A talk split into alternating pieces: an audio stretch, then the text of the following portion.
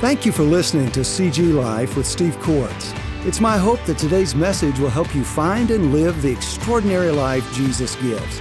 After listening to this podcast, I'd like to invite you to connect with me on Facebook, LinkedIn, Twitter, and Instagram for more updates and resources.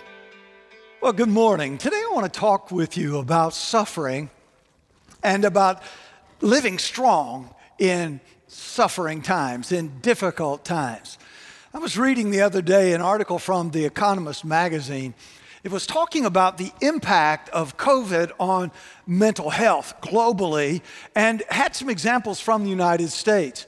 It pointed to a survey that the uh, Center for Disease Control had done back in August, and they surveyed a group of Americans and found that one in ten, watch this, one in ten had actually considered suicide during this season. And in that group, in the age group of, of those eighteen to twenty-four, some one in four had seriously contemplated taking their own lives. And, and we understand this because uh, we're in this elongated, seemingly never-ending season of alienation and isolation. Nothing is as it used to be. And so uh, I guess we're not surprised to find that calls to suicide hotlines are up and that kind of thing.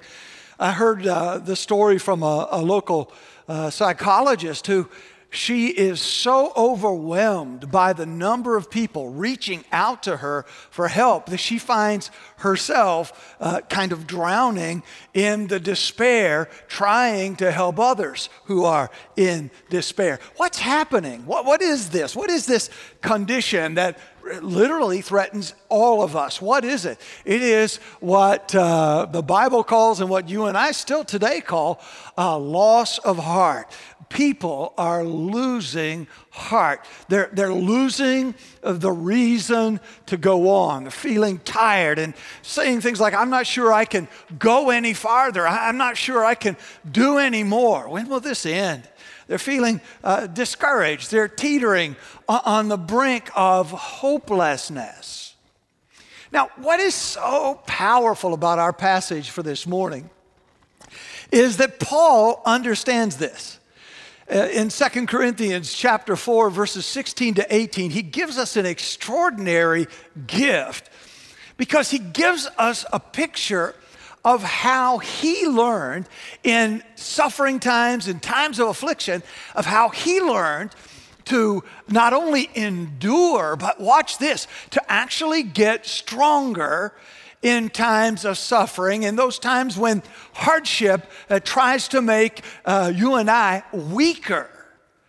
And I want us to look at that today. I, I want us to see together how it is in a time like this, if we're believers, we can actually grow stronger and ward off the uh, power of Uh, hardship and pain to make us weaker in Christ. So we're asking the question today, how can we get stronger? Just a practical question. How can we get stronger when suffering works to make us weaker? Second Corinthians chapter four, verses sixteen, seventeen, and eighteen. Now what's interesting about this passage is Second Corinthians four, sixteen to eighteen, represents the second time that Paul has said, I will not lose hope. We don't lose hope. I refuse to give up. I refuse to give in. I, I'm not going to lose hope. I will not lose hope. It's the second time he said that after in chapter one, he admitted that there was a time in his past where he felt very discouraged. He felt uh, as if he were losing heart. But he's learned something from that season till the time he's writing this letter. And it is what he has learned that you and I want to learn and need to learn today. Let's take a look at our passage. Second Corinthians chapter four, sixteen, seventeen, and eighteen, three verses. So Paul says, we do not lose heart. Though our outer nature is wasting away, our inner nature is being renewed day by day. For this slight momentary affliction is preparing for us an eternal weight of glory beyond all comparison, as we look not to the things that are seen, but to the things that are unseen. For the things that are seen are transient, but the things that are unseen, Paul says, are eternal. Now, first, to understand just how it is that Paul grows stronger in hard times, it's good for us to just pause for a moment and remember how hard and how painful his life actually was. Um, this is that Paul. This is the same guy who wrote verses six, seven, and eight, who, who said that his life included incredible affliction and confusion and persecution and being knocked down, he says, at every turn. This is the same Paul who will write in chapter eleven and describe in detail how this affliction and confusion and persecution and being knocked down actually came to him. And he, he tells us in chapter eleven that already in his life, he's been beaten five times with forty lashes minus one. That is, brought right to the edge of death five times. There were many people who died having received fewer lashes than that. Paul had been through that five times. He was beaten with rods three times, stoned, shipwrecked three times, lost at sea. He, he knew what it was to travel and to be in constant danger. He knew what it was to, to have work and work and work and fear mixed with it and not being able to sleep. He knew what it was to be hungry and thirsty. He knew what it was to be exposed to the cold. And yet he says, I know what it is to be in that situation and actually be growing stronger. Second, to, to understand how Paul does this in hard times, it's important for us to see that Paul doesn't see his hardship in the past and his hurt in the past as having gone away. As he writes, he's expecting more of what he's told us he's already experienced. And sure enough, he does experience more of this.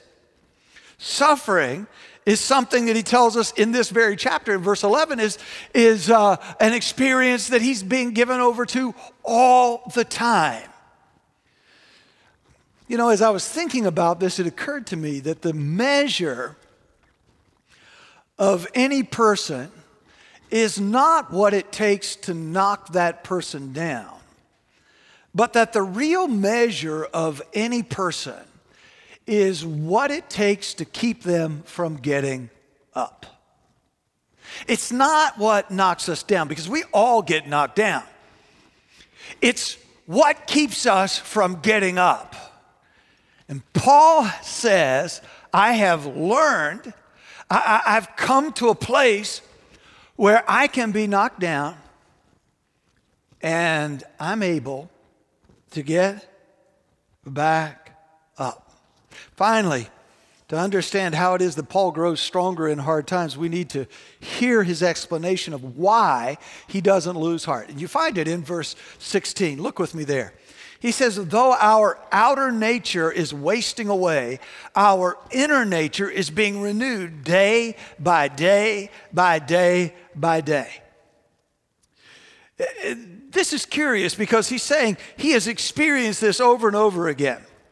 And what Paul does here is he concedes something that a lot of us have a hard time conceding, and that is he concedes that his body is falling apart. He concedes that his body is deteriorating. And sure enough, experts tell us that it starts about your mid-twenties when your body starts falling apart.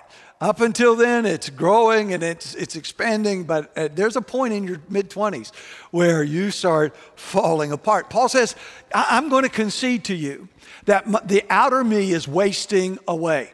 Part of it is because of all of the beatings and all of the persecution and all of the deprivation that he's been through because of Christ. And part of it is simply because he lives, like you and me, with a body that is still marred by the consequences of sin. And he says, so now, look, I concede that it, it, my outer body is wasting away. It's wearing out. It's being spoiled, both because of age and because of persecution and stress. But at the same time, I've, I've watched God faithfully, he's saying here, do something for me on the inside. While my body's wasting away on the outside, he's doing something, and he keeps doing something for me on the inside. My inner nature, or my soul, Paul says, is being renewed, is being refreshed day by day by day by day. So while my body is growing weaker, watch this, on the outside, my soul is getting stronger on the inside. Others may just see in me physical decline. They may be saying, Paul isn't what he used to be. But I know on the inside, I'm stronger than I've ever been before. I have a growing strength that is setting itself up and compounding in my soul all the time. Why? Why? Well, because of the ongoing faithfulness of God to him in the midst of it all. God is proving himself to Paul to be the God who finishes what he starts. Now, I want you to see this. God not only gives to us the faith to believe and receive Christ and enter into new life, but God is also the God who continues to give us faith for living that new life and to do it faithfully in all situations. And that's, this means that for every hardship and with every hardship that Paul has ever faced, God has constantly offered to him strength to make it through. And when Paul has taken the strength that God offers, the strength that God gives makes his soul stronger. It is in the hard times that our souls can have their greatest advances. That is why when, when this whole season began, I challenged you to lean into the Lord and not to lean away from him. I challenged you to take whatever extra time suddenly you had and invest a good portion of that in your relationship with him, because it is always in the hard times that our souls can make their best spiritual and their greatest spiritual advantage, advances. Our bodies, yes, are declining. Our bodies, yes, are growing weaker. But by God's grace, our souls can always be growing and always be growing stronger. Now, we need to see something here, though. We need to see something more than just this secret of why Paul is able to endure and why he is able to get stronger. We need to see how he taps into this strength, how he lives going from strength to strength. In spite of having hardship after hardship and suffering upon suffering, Uh, this is going to help us understand how you and I can get stronger when suffering works to make us weaker. And what Paul does here is, is fascinating to me. He actually shows us three gifts that God has given him to strengthen his faith. And he, he shows us, or he reveals, three choices that he has consistently made uh, in response to God's gifts.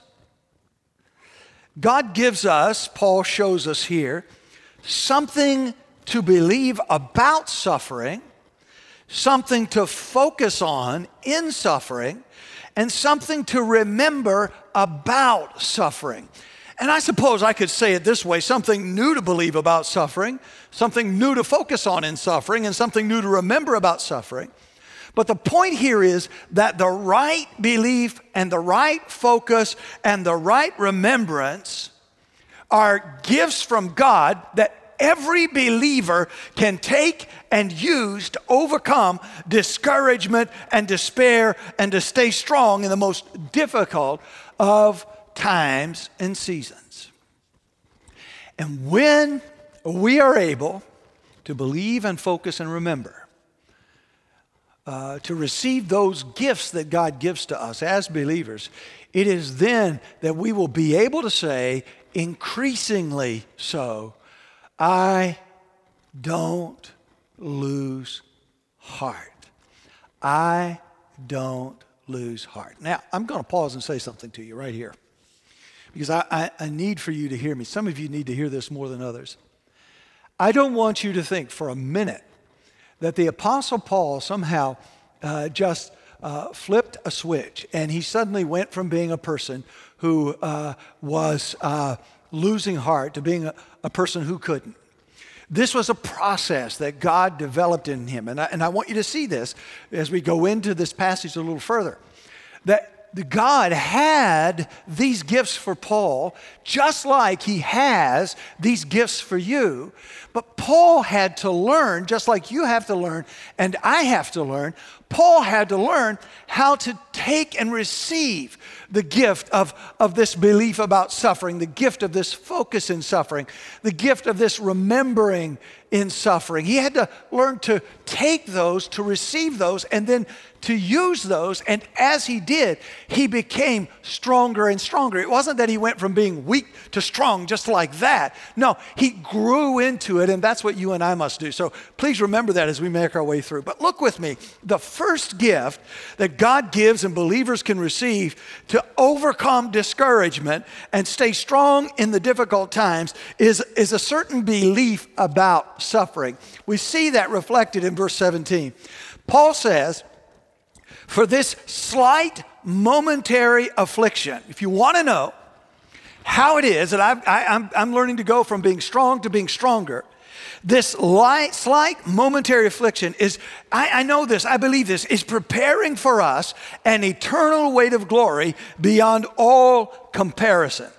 God has given to Paul, and God has given to all believers something to believe when it comes to suffering. And you'll notice that Paul first describes what he believes about his suffering, and then what his suffering in the hands of God actually does for him. He believes, first of all, that his suffering, though awful, awful, is actually, in his own words, slight and momentary, or small and passing. Now, immediately we want to go, how, how can he do this? Is he? Is this just uh, some kind of religious spin? No, no. It really is for Paul all a matter of comparison. I mean, being beaten nearly to death five times was not easy. And, and in comparison to other experiences on this earth, it, it was not nothing. It was huge. It was something, or Paul wouldn't have mentioned it. But it is for Paul a matter of comparison. Why? Because God has promised through his son that those who come to faith in him will not only, watch this now, suffer for and with Christ now, but will share in his inheritance later. Suffering now, the, the New Testament teaches us, following the example of Jesus, suffering now brings glory later. And so this is the second reason for Paul's ability to live, not giving up. Uh, the reason that Paul can understate what has happened to him is because he's believing that what God has said in Christ will come to him. Glory. Affliction, Paul says, is preparing for us an eternal weight, a tonnage, a mass of glory beyond all comparison. Paul believes that it's been granted to him not only to suffer for Jesus and with Jesus, but he absolutely believes that it's been granted to him to share in the glory of Jesus. And, and how does that glory come? Well, with the coming resurrection of his old body to become new like Christ through suffering and, uh, and, and uh, walking with Jesus, uh, though that is part of his relationship, part of his life. He believes with all of his heart, glory is also a part of it. They are two sides of the same salvation coin. But here's the difference. Paul says, suffering, no matter how bad, can't begin to compare with the glory God has for us in Christ. He writes to the Romans in Romans eight. He says, we suffer with Christ so that we may also be glorified with him. For I consider that the sufferings of this present time aren't worthy to be compared with the glory that is to be revealed to us. God, you see, loved ones, uses sorrow and suffering for Christ and sorrow and suffering with Christ to increase our experience of glory later. For those who are faithful in suffering now will find that they are uh, rewarded for that faithfulness later. They will have a, an even greater experience of glory in Christ and with Christ because of the way they have passed through their suffering. God uses suffering to ready us for the glory that is ours in Christ. God in his wisdom uses sorrow and suffering to build us up and make us more like Christ now and to bless us with fullness like Christ later, so that we not only, as Paul says so memorably elsewhere, so that we not only are able to see him, but that we become like him in the resurrection. Now, let me pause and say this to you. It's important to note that only certain kinds of suffering produce this weight of glory. Um, the suffering that comes for the sake of Christ uh, is going to yield a greater glory. The suffering that comes from a faithful, a, a loyal, or a committed testimony about Jesus in a hostile world is going to experience an even greater glory in Christ after Christ returns. But at the same time, there is a suffering that comes simply uh, with Christ in a broken world, a suffering that honors him that also will bring greater glory. When we patiently endure life's trials and tragedies, if we endure them with humility and, and with a dependent attitude of faith, that too adds to the eternal weight of glory that you and I will experience. So when we, the bottom line is when we live faithfully, when, when we live remembering that suffering is, is a, a gift from God that he uses not only to build us up now, but also to bless us later. When we understand that, it, it makes all the difference. Now, suffering for the consequences of sin, that won't do it. But when we suffer faithfully, whether it be for our witness and our testimony, or whether it be for uh, uh, if we suffer with faithfulness through the, the tough seasons of life, that will add to the eternal weight of glory we'll experience. And all of this is good news. It's also very humbling news.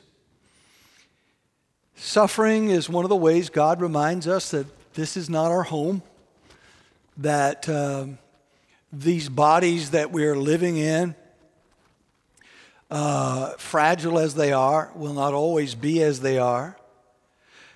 He reminds us that our future lay not with the, the dynamics of what, what is going on around us.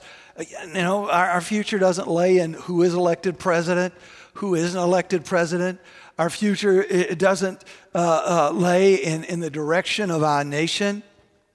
But our future lay with Christ and the promise of a new body, of a new creation that he has for us.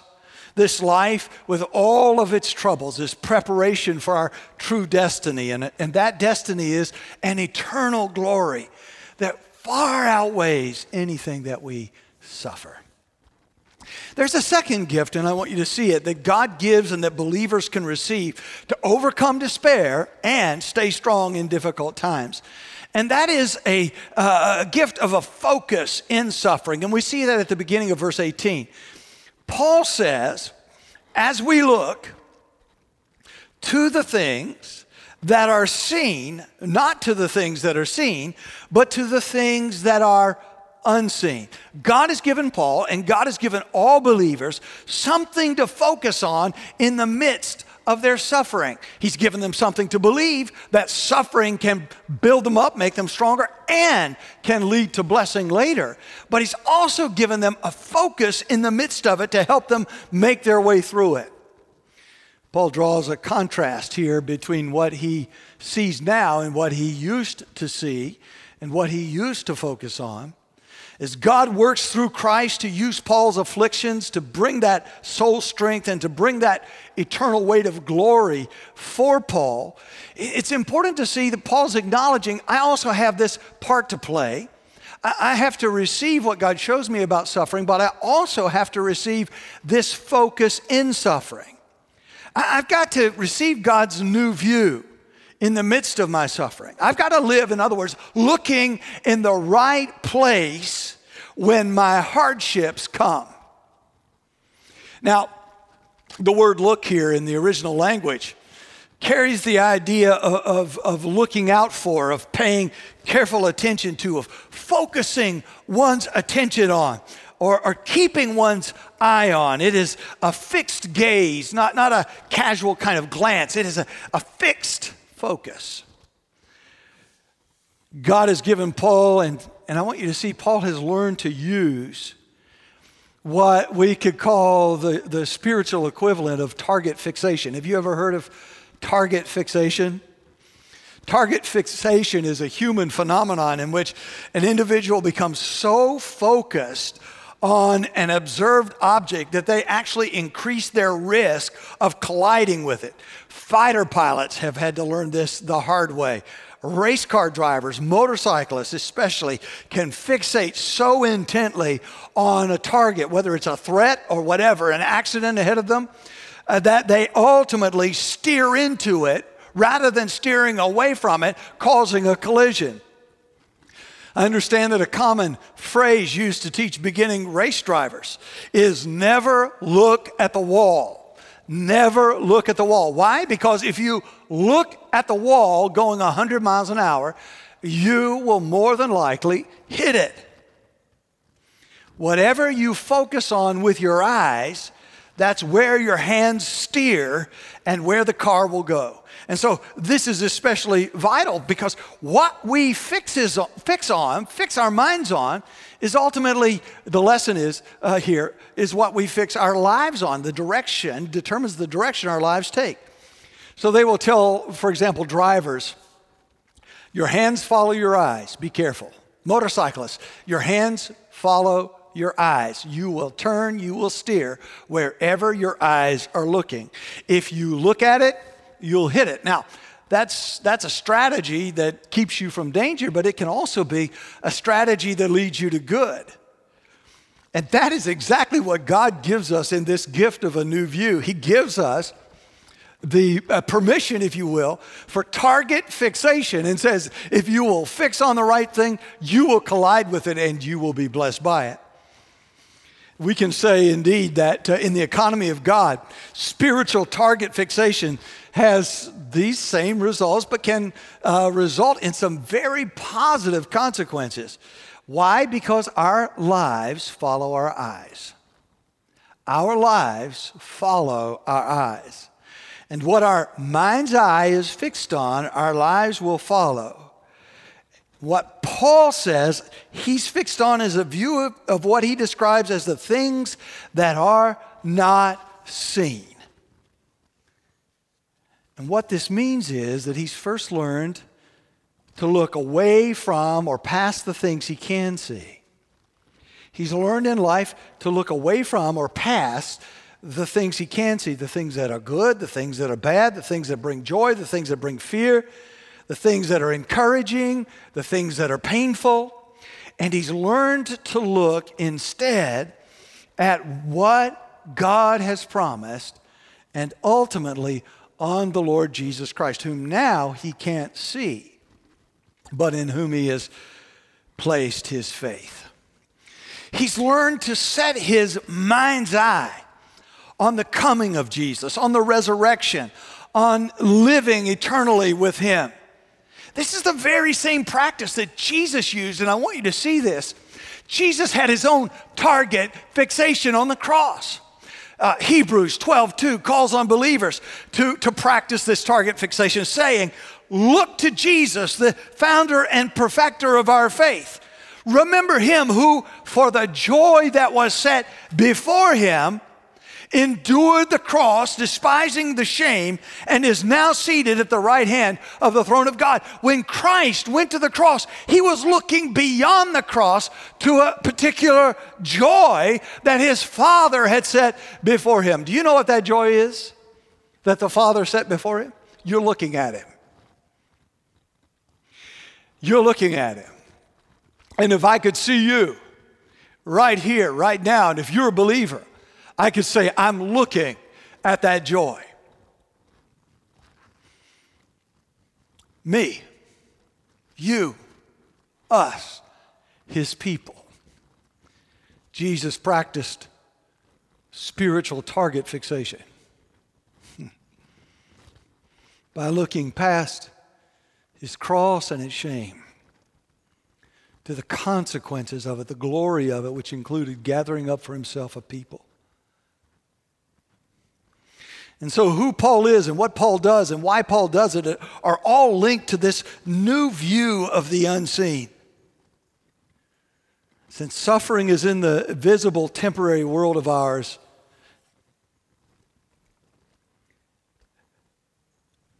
we have to look past it to that immeasurable glory in the eternal world, the unseen world.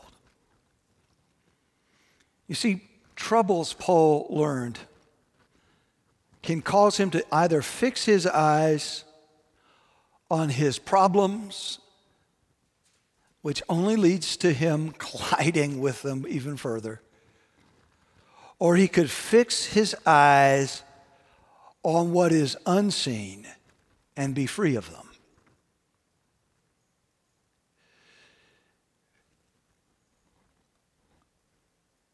There is a lie that says all we need is what we can see, or that all we can hope for is all there is for us to see. Paul got past that lie, and he said to himself, all I need is right now what I can't see, and all I will hope for is far beyond what I can see. I'm going to take that same view of Jesus. I'm going to look past my troubles. And just as he looked past his cross to see me, I'm going to look past my hardships and my troubles, my suffering, and see him. Fix your eyes on Christ, tell, Paul tells the Colossians. Fix your mind on things above. And what you will find is that you grow stronger when suffering tries to make you grow weaker. Finally, I want you to see that the last gift that God gives and the believers can receive to overcome despair and stay strong in difficult times is a reminder about suffering. I love this.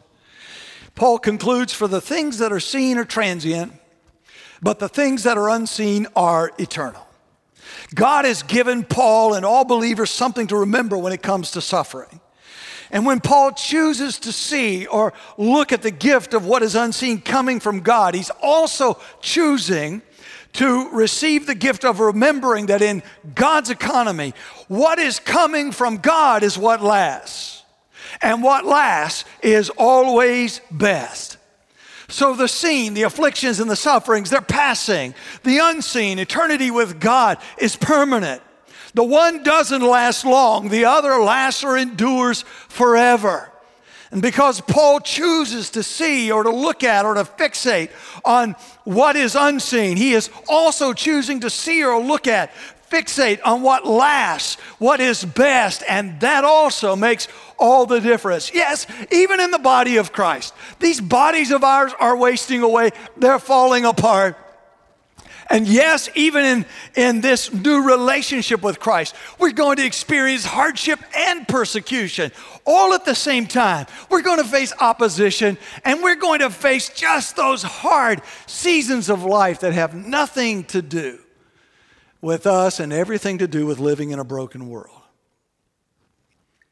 But remembering that what is coming for us, who is coming for us, and what is coming for us comes from God and lasts and remembering that what lasts is always best, we find that we're freed from the fear of the years passing.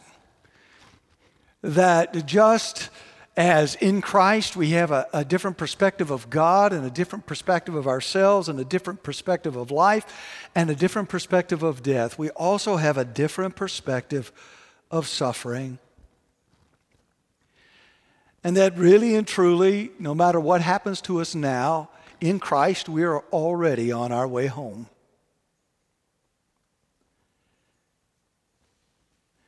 If we only look at, at this life as a journey through pain and temporary joy toward degeneration and death, if that's all we look at, then even as believers, we will fail.